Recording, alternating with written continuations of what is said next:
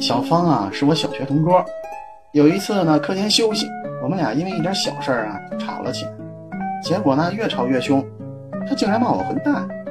当时啊，把我气得不要不要。我一时啊，不知用啥更狠毒的话来回击他，于是就挑衅说：“你有本事你再说十遍试试。”他一副不屑的说就说，你以为我不敢吗？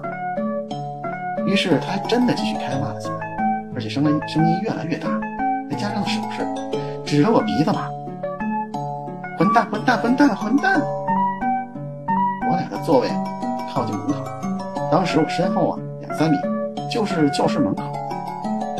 当他骂到一半的时候，班主任王老师正好进来了。我灵机一动，大声呼吸道：“不许你骂班主任！”结果呀，他被罚站两节课。当时啊，我那个解气呀，哈，时不时还看着站在墙边的他偷笑。不过呀，这件事儿我现在挺后悔的，因为啊，每次睡沙发、跪搓板什么的，都是因为这个原因。